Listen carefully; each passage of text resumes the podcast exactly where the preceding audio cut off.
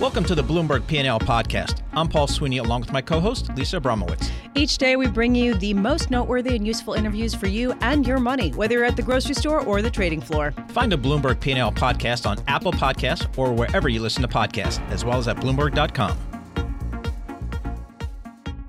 A big question in today's market how do you trade by tweet? The question as markets get roiled by a series of competing headlines. Joining us now to discuss, Matt Maley, Managing Director and Equity Strategist at Miller Tabak and Company.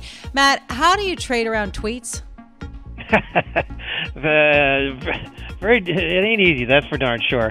Uh, and it's it's you know say trying to trade around and, and, and invest around it of course you got to keep that kind of longer term uh, uh, view of things. But the one the one thing that I, concerns me a little bit about the the short term or I say over the next um, a month or two is uh, that uh, no matter what uh, the president tweets uh, we have more than just a trade uh, issue to, to face uh, with the, what's going on in Hong Kong. Uh, there's no question uh, we're also seeing a slowdown in the economy and, and, and earnings growth.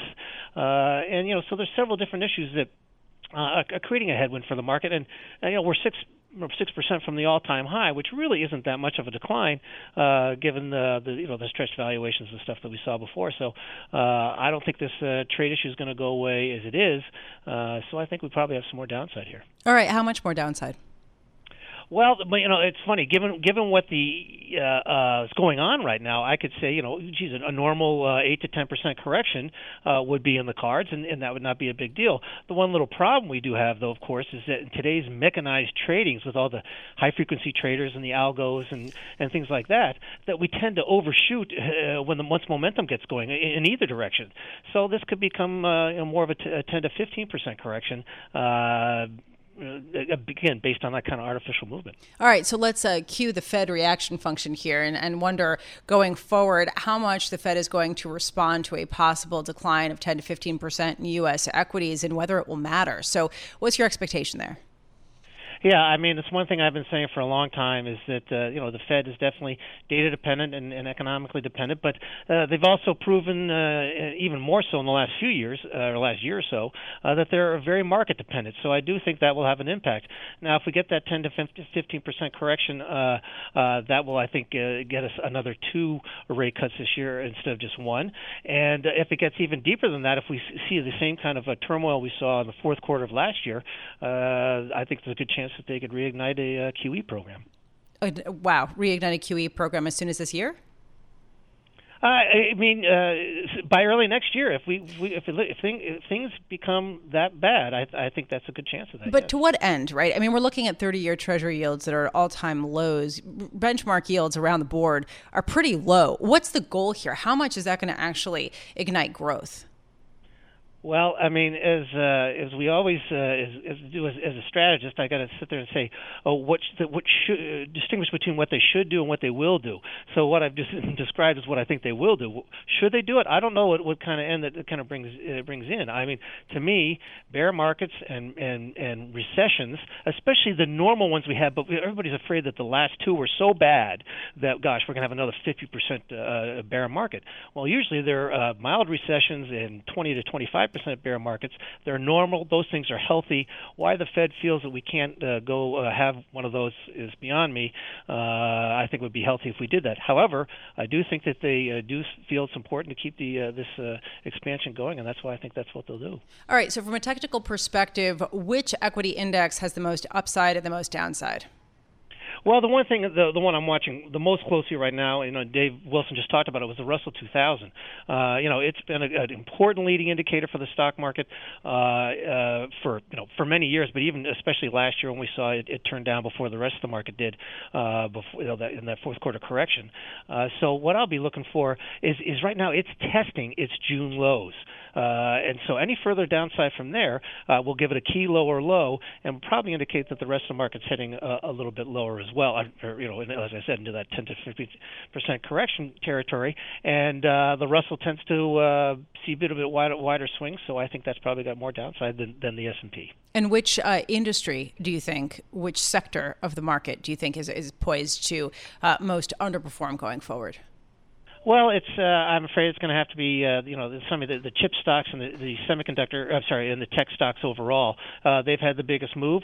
Uh, you know, and, and therefore they'll probably give us the biggest downside. Now, again, I'm not certainly not calling for what we saw in 2000 uh, or anything like that. In fact, I think this will present some great opportunities.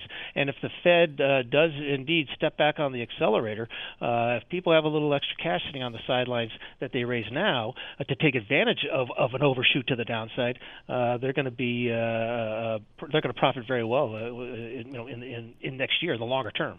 Matt Maley, thank you so much for being with us. Matt Maley is managing director and equity strategist at Miller Tabak and Company, taking a look at how technical indicators point to further downside ahead. Uh, question.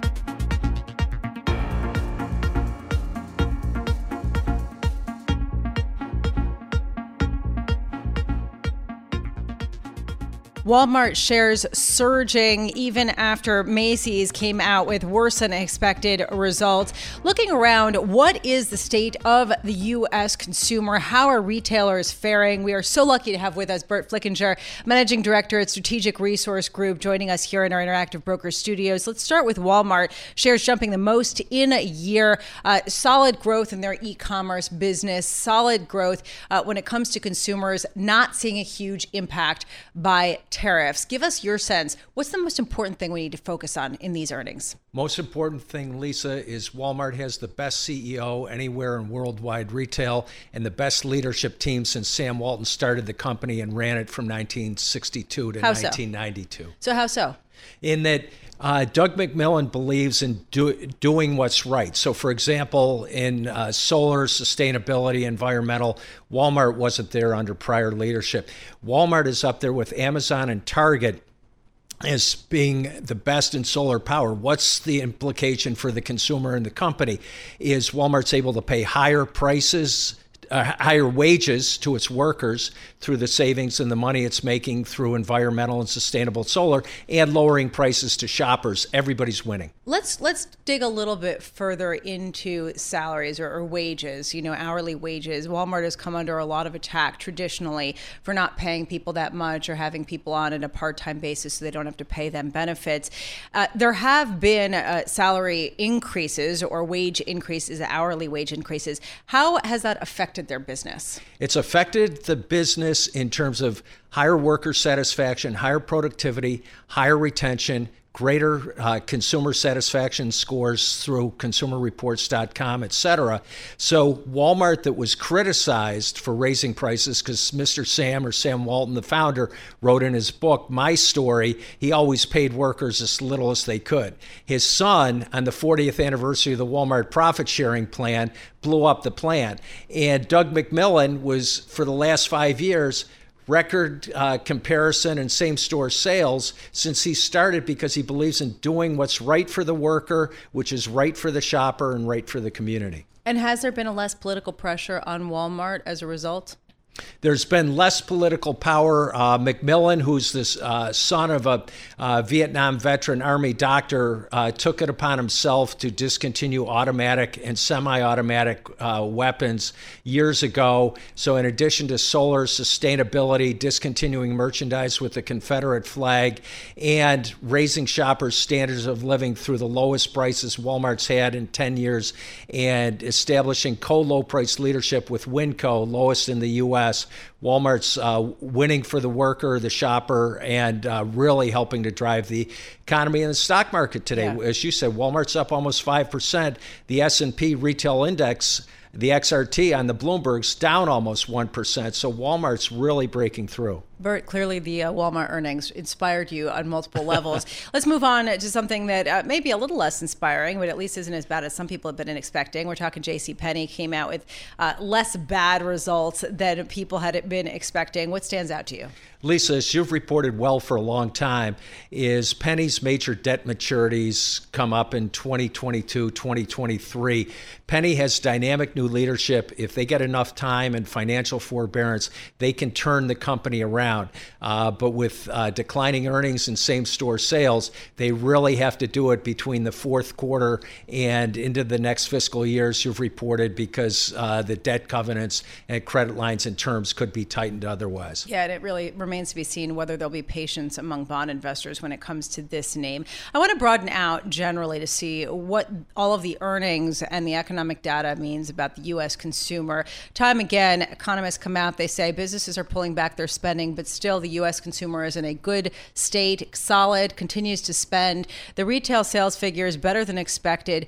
Do you think that this is sort of lagging, a lagging indicator that will slow down based on what we're seeing, or do you think that this is an accurate read of where we're at? It's bifurcated. As you referenced, Macy's, department, and specialty stores all struggling. What we're seeing is that common denominator, all the retailers are winning are low price. TJX, Amazon, Aldi, Walmart, Target, BJ's, Costco, and they're all using solar to uh, pay more in terms of worker compensation and lower prices. So, with the lower prices, they profitably increase market share while the 20th century proverbial Roman empires of retail are crumbling. So, uh, what does that mean? I mean, if, if, if the low cost retailers are doing best, is that bearish, does that mean that the consumer isn't doing that well because they're gravitating to the lowest price items? Or does it mean that people just simply can compare prices and want a good deal? As you're referencing, Lisa, consumers can compare prices, but as you've reported this week and on the, on the Bloomberg, uh, debt for seniors uh, between the ages of 50 to 70 have increased 70 to 100 percent, uh, and as a result, those are the sweet spot for the department stores. So they're really careful in terms of spending. So instead of going to a department store, they go to Burlington, TJ Maxx, uh, Marshalls, and consumers, as you said so well, whether it's price discovery, whether it's Walmart.com, Amazon, or Alibaba, are getting the lowest prices and uh, buying online or buying off price. So when we talk about Walmart, we have to look ahead to Target too. Target used to be called Target uh, by some in because it caters to a little bit higher end uh, consumer than Walmart. So there seems to be a battle for a customer between Walmart and Target. Who's winning? Uh, Walmart's winning, but there's an opportunity for both Target and Walmart with the liquidation of Toys R Us. Is that uh, they both uh, have much more room and should have more space for selling toys, as well as with a record number of rescue pets, puppies, and cats being adopted, uh, growing two to three times more than the birth rate for children in the U.S. Uh, pet toys and ex- accessories are going up, and the common denominator they they both have is solar. There are 30 nuclear plants being decommissioned and even more coal. So they're locking in their power rates, number two operating cost at half at the 2019 price for the next 20 years, and pouring those savings back back into the shopper and their stores and innovation while uh, the rest of retail's like Fred Flintstone at Slate Rock Quarry just watching the world go by and think it won't change. So just quickly here to tie this all together and put a bow on it, I, I'm wondering, taking a look at the earnings we've gotten out of the retail sector so far, the retail economic data that we got out this morning, how would you characterize the state of the U.S. consumer? Uh, Dickens-esque, best of times and worst of times from Tale of Two Cities best of times Walmart, Target, uh, Costco, Aldi, uh, TJX, Burlington, the off price le- retailers. Worst of times for the department stores, food stores, drug stores, and specialty stores. Burt Flickinger, always wonderful having you. Thank you. Great to team up, Lisa. Thank you. Burt Flickinger, Managing Director at Strategic Resource Group, joining us here in our Bloomberg Interactive Brokers studios, taking a look at uh, Walmart.